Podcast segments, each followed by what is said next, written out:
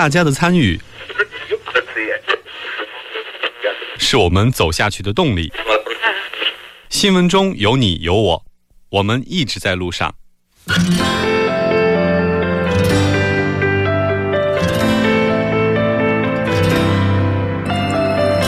参与我们的节目，您可以通过手机短信的方式发送短信到井号幺零幺三，每条短信会收取五十韩元的通信费用，或者可以进入我们官方网站三 w 点 tbs 点 s o u r 点 kr 进行留言。我们期待大家的参与。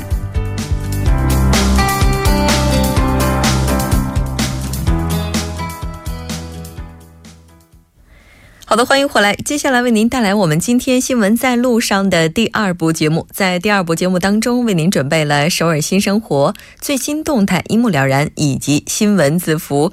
稍后依然是广告时间，广告过后马上回来。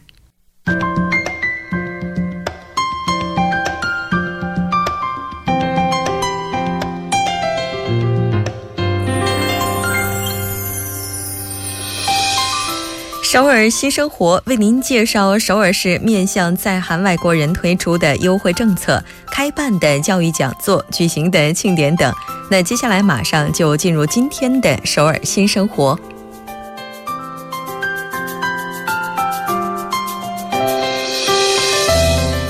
来看一下今天的第一条消息。那这一条消息是就业导师二期招募结婚移民女性学员。这次招募的人数一共是十组，分别包括观光口笔译组、商务口笔译组、法务口笔译组、越南语口笔译组、蒙古语口笔译组、日本语讲师口笔译组、中国语讲师、医疗观光协调员、全球金融组、多文化讲师组。申请的时间是从今天开始，截止到五月八号的下午六点。申请的方式，首先您要选择适合自己的组，然后填写申请表，发送到 ytmfc@daum 点 net。如果您有疑问的话，也可以拨打永登浦区多文化家庭支援中心的热线电话零二八四五五四三三零二八四五五四三三。参加这次活动的话，你也有很多的福利可以享受到。那首先就是活动结束时，您可以获得首尔市多文化家庭就业指导中心创业机关颁发的授予证书。另外，通过 SS 也可以获得导师的反馈以及各种各样的资讯信息。那在进行两天一夜的就业成功交流活动当中，你也可以去了解以及认识更多的人，参加永登浦区多文化家庭支援中心提供的就业活动、教育、求职服务等。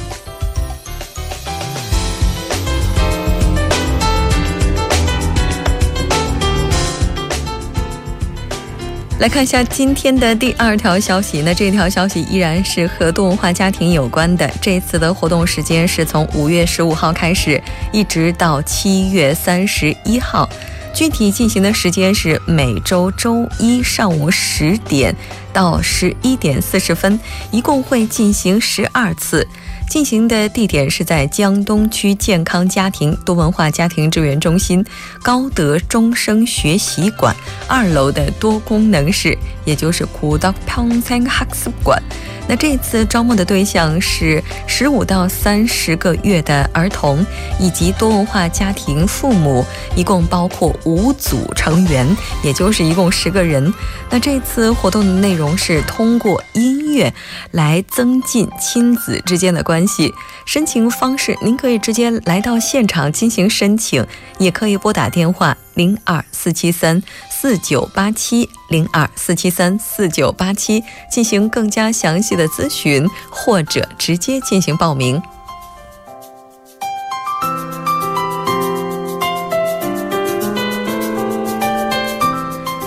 再来看一下今天的第三条消息，那这一条消息是招募志愿者的。招募看护儿童的志愿者。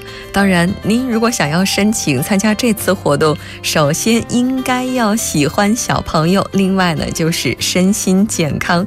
这次招募的时间是从五月二十二号开始，一直进行到十一月二十二号。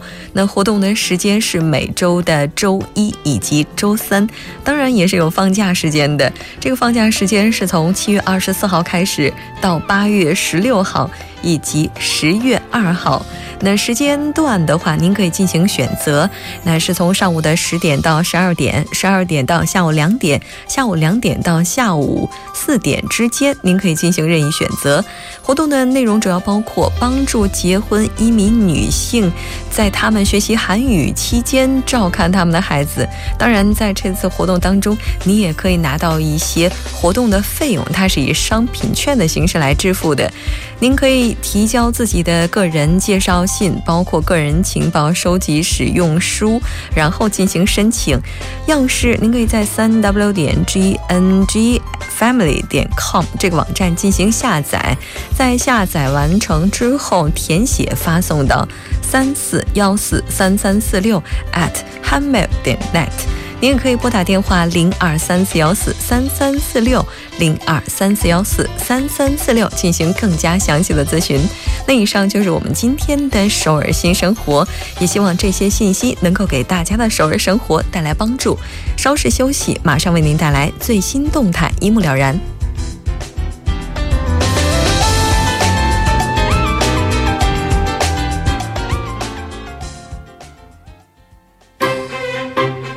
中有你有我，我们一直在路上。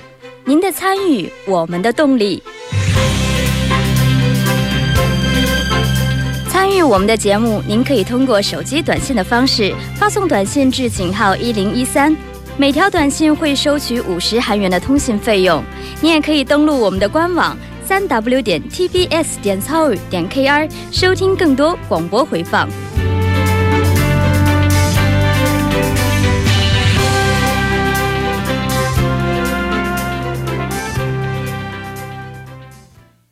最新动态一目了然。接下来，我们将通过嘉宾的独特视角来了解最新动态。那今天我们请到的嘉宾依然是董科。你好，董科。木真你好，很高兴跟董科一起来了解今天的最新动态。我发现这个这个星期好像董科依然是在第一天选择跟我们聊一个非常有趣的、跟吃的有关的啊，不对，跟喝的有关的。是的，是的。到底是什么呢？来介绍一下。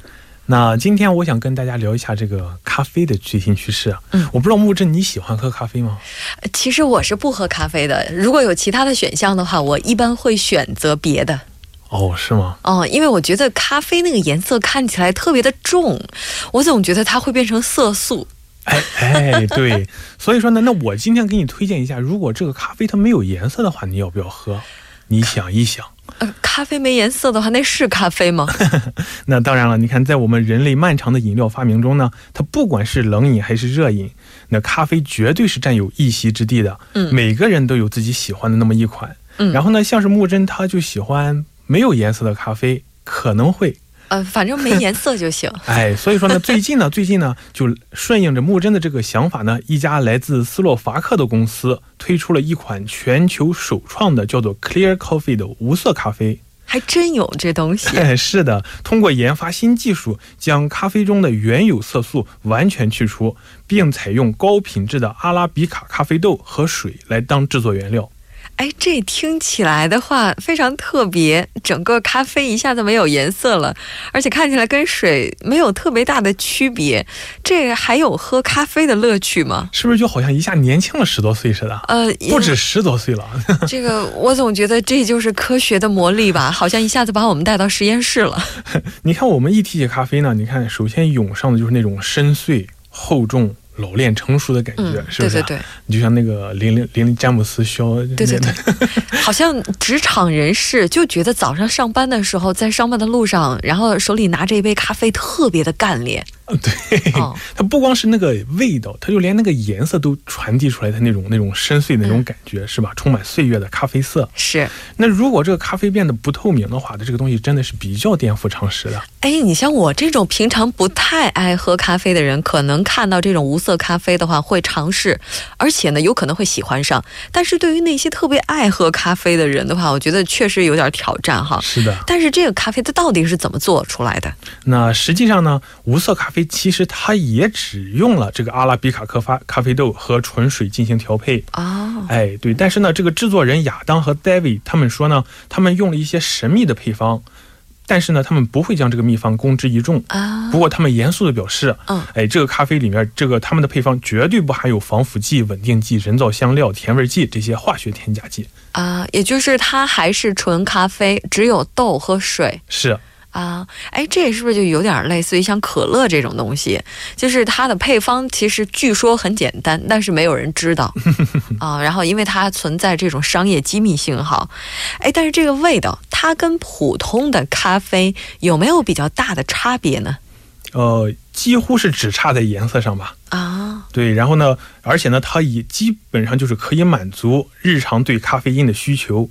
每一百克的这个 Clear Coffee 里面含有五十毫克的咖啡因，嗯，那么两百毫升的瓶装它就能提供一百毫克的咖啡因了。啊，另一方面，它也就是跟普通咖啡一样，不光是味觉，然后热量也是只有几卡路里。啊，哎，这么看起来，它就只是没有了颜色，其他的跟一般咖啡是完全一样的。是的，是的。哎哎，你说人的创造力、想象力真的是无极限的哈，就是没有做不出来的，只有我们想不到的。是的。哎，你说这人他当时在就设计这款无色咖啡的时候，他到底是怎么想？哎，是不是因为他们家里有一个像我这样的人？其实不光是你想，就我也想。然后当时采访他的这记者也在想，你为什么要做个没颜色的咖啡呢？嗯、那这个创办人之一的 David 在接受英国媒体采访的时候就表示，他自己呢是重度的。咖啡饮用者，不过市面上没有一款咖啡可以让他免于牙齿变黄的问题。嗯，那基于此问题呢，他就决定自己动手研发一个可以满足自己需求的咖啡，而且呢，为了方便消费者随时使用，那更是这个量身设计了用透明的玻璃瓶来包装，外观看起来就跟水是一样的。啊，也就是说，这个当咖啡没有了颜色之后，好像能够解决很多问题，比如说我刚才提到的色素沉淀的问题，还有牙齿变黄的问题。不光是牙了，你看，其实我也觉得吧，起码就是如果我回家的话，也不会因为衣服上这些咖啡渍，哎，回家被老婆教育了，是吧？哎，这咖啡渍是不是洒到衣服上还挺难洗的？嗯，我没洗过。所以你才会被批评 是吗？是是是。哎，你说这款咖啡出来之后，一般消费者他们的反应怎么样呢？那世界第一款无色咖啡，这是他们自己给自己的名号。那这种非传统的咖啡呢，正如它宣传的那样，作为世界上第一个无色咖啡饮料的名义进行销售。目前已经在欧洲各地呢逐渐推出，包括一些食品和超市。但大家对它这个评论呢，就就是五花八门的。哦，哎，他有人认为呢，科技对于食物发展起到的催化作用是不可替代的。对对对。对，而越来越先进的这个科技呢，必然会推动越来越多的样的这个食品文化。嗯。另一方面呢，也有人就是持反面意见，觉得非常不屑。嗯。说这咖啡失去了原本的颜色，就像失去了自己的灵魂。啊，这个这个这个好像就反方意见比较诗意化，是吧？哦，那就他们就认为这个，你像就好像人造肉一样，你做的再怎么好吃，再怎么像肉，它毕竟也是。人造乳嘛，啊，而且它是豆制品，其实更健康。哎，但不管怎么样的话，也就是说，传统守旧者他们还是认为应该要遵循现在喝咖啡的这种方式。哎，这是不是有点类似于茶？你像茶最开始我们在喝的时候，一定要用那种茶壶来泡，那个杯子的话一定要用陶瓷的。但是现在的话，我们也开始分，比如说像红茶的话，我们应该用那种什么紫砂壶啊之类的。但是像绿茶的话，更多的人就建议说。你可以用玻璃杯来泡它，这样你能够看到整个茶叶舒展开来的样子。这咖啡未来会不会也这样呢？就是我们用什么样的杯子喝有色咖啡，然后再用什么颜色的杯子来喝这种无色的咖啡？我觉得这个想法很好，你可以写一个 proposal，然后跟他们一起合作一下。哎，我我觉得行。哎，这么看起来，咱们这最新趋势还有创业的点子出来是吧？是。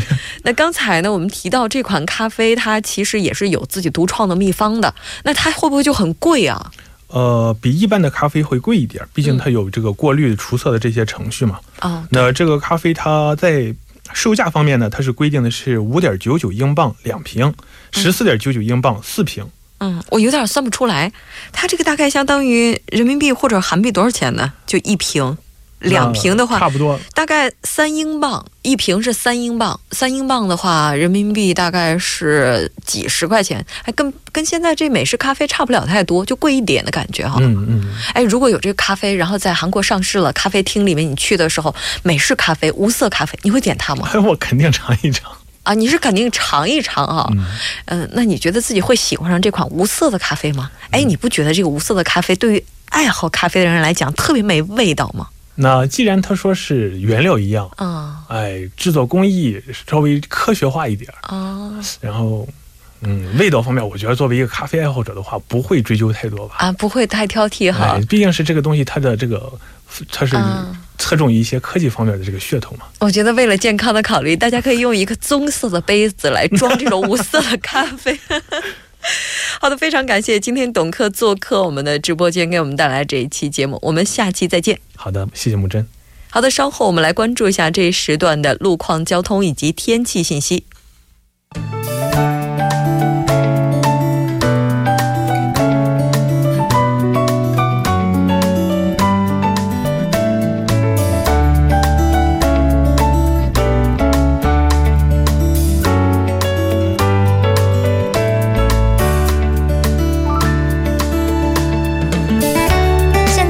晚上六点四十八分，这里是由影月为大家带来最新的首尔市交通及天气情况。我们还是一起关注路面的突发事故，以确保您安全出行。目前在中路中路五街到中路六街的三车道发生的交通追尾事故，目前正在处理当中。那后续交通运行缓慢，还请您参考路段提前变道。在普门路新社洞站到大光中学，原有的施工作业现已完成，交通恢复正常。还有刚才我们播报的。在成山路马府区政府到成山二桥的三车道发生的交通事故呢，现在已经处理完毕，目前交通正常运行。最后一个发生在百济古坟路百名十字路口到三田十字路口，因道路施工作业，所在路线的二车道和反方向的一车道目前依旧是封道状态，还请您参考路段提前变道。我们继续关注下高速情况。那在内部循环高速公路圣水 GC 方向，成山交叉路到延禧交叉路、宏济交叉路。目前车多，以平均时速十五到二十千米每小时的速度缓慢前进。而反方向的这个圣水方向是从红志门隧道开始，目前车多。此外，在江边北路高速日山方向，杨花大桥北侧到成山大桥北侧、马浦大桥北侧到西江大桥北侧、元宵大桥北侧到马浦大桥北侧等路段，目前车多，徐行。我们接下来看一下天气情况：今天晚间至明天凌晨，最低气温零上十一度；明天白天，好。明天白天多云有雨，最高气温零上二十度。以上就是这一时段的天气交通信息，稍后我还会再回来。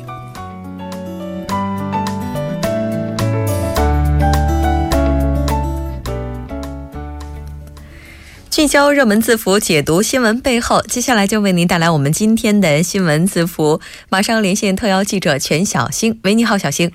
啊，木真好，各位听众朋友们好。很高兴跟小新一起来了解今天的热门字符。看到小新今天给我们准备的字符的话，稍微的有一点点紧张的感觉，因为觉得这个行业真的是太强大了，甚至强大到有一些这我们像电台的主播的话，会担心，哎，有一天我们会不会被取代呢？赶紧来看一下到底是什么。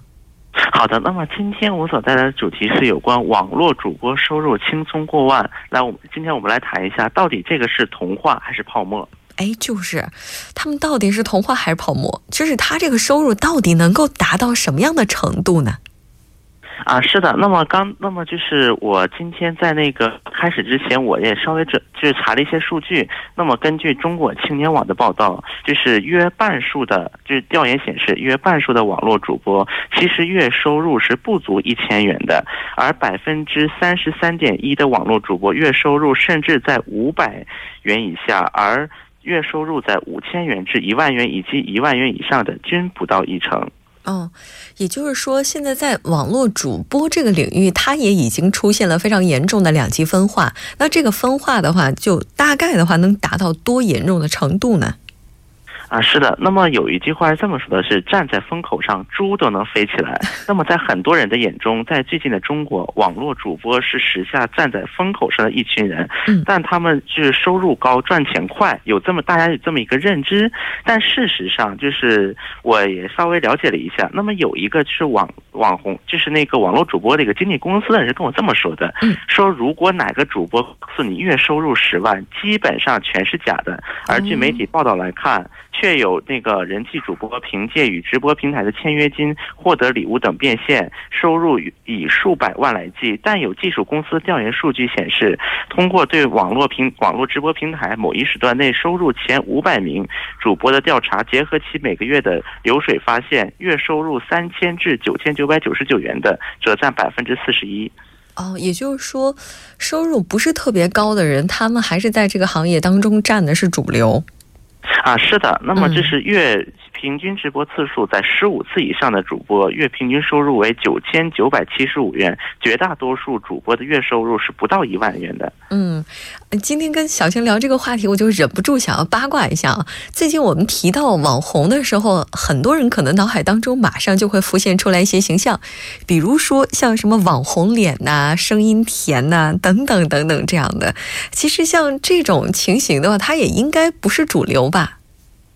啊，是的，其实事实上，因为网络主播这个行业，它本身它就是整个网络主播这行业，其实也是很大的一个范围，嗯，而且它这个内部的过程中，其实也有许许多多一种分类，比如说在韩国也是，就是有些网络主播他可能专门直播他吃东西，或者有些主播他可能专门做其他东西，所以这不是不能一概而论的，嗯。啊，也就是说，因为他们每个人的专攻不一样，所以说这是不是也是造成他们收入存在比较大差别的原因呢？嗯，是的。那么，但是虽然说，虽然我们说就是每个那个网络主播他的一个专攻是不一样的，但需要注意的是，网络主播的收入过程中是严重依赖一个注意力的资源，也就是说，流量与用户的停留时间是影响嗯影响直播这个网络直播收入的一个最关键的一点，而这也是粉丝性和打赏礼物的关键因素。嗯，确实，因为像中国的有一些网络主播，他们有的时候我可能会和韩国的化妆品公司啊，或者是服装公司联手去打造一档节目，比如说在节目当中，然后帮着粉丝买东西，再比如说去展示一些产品等等，像这种模式的话，应该也是属于网红经济的一部分了。那在市场化这个条件之下的话，就我们去分析网红他们的收入的话，就他这个本质，我们可以怎么去理？解呢？啊，是的。那么其实无论是在那个网络直播，包括在其他行业也好，收入的本质是对一个人力的定价，而在市场化的背景之下，它是会受到那个供需关系的影响。我们有一句话是这么说的，叫。人以稀为贵。那么在直播业刚刚出现的时候，最初的一批主播算是捷足先登，提前抢滩风口红利。当但当这个风口被捕捉到以后，大量的人力资源都会涌入到这个红海当中，必然会改变供应不足的供需局面。分蛋糕的人多了，自然分到每个人手头的自然也就少了。嗯，也就是说，僧多但是粥少的话，这平均到每个人头上可能就没有我们想象的那么可观了。那但是还是非常好奇啊，你说有的时候我们在新闻当中看到说主播什么月入过百万等等等等，这怎么回事儿？都是刷数据刷出来的吗？啊，是的。那么有关这个，其实我们就是对于网络主播，可能第一个想的啊，月入十万、月入百万这种词。嗯。但网络主播能够轻松的月入什么几十万、几百万，多是一个认知的误区。就像有些微商动辄吹嘘本行业的收入月入过万不是梦那样。那么这过程中，事实上一定程度是刻意存在一个刻意夸大主播收入的一个现象。哦，也就是说，在这种情况之下，对于现在还想要进入这个领域的朋友们来讲的话，就应该要客观、冷静、理智一些了。因为毕竟这个行业的话，那就像它刚刚从出现到现在展示出来的这样，它是有很多模糊性的，所以还是需要我们认真的去理解。非常感谢小新给我们带来这一期连线，我们下期再见。好，再见。好的，到这里我们今天新闻在路上的第二部节目就是这些了。稍后在第三部节目当中为您带来走进世界，那之后为您带来的是新闻放大镜。那今天我们跟大家讨论的是回顾韩美 FTA 带来的利与弊，包括未来的展望。那在整点过后马上回来。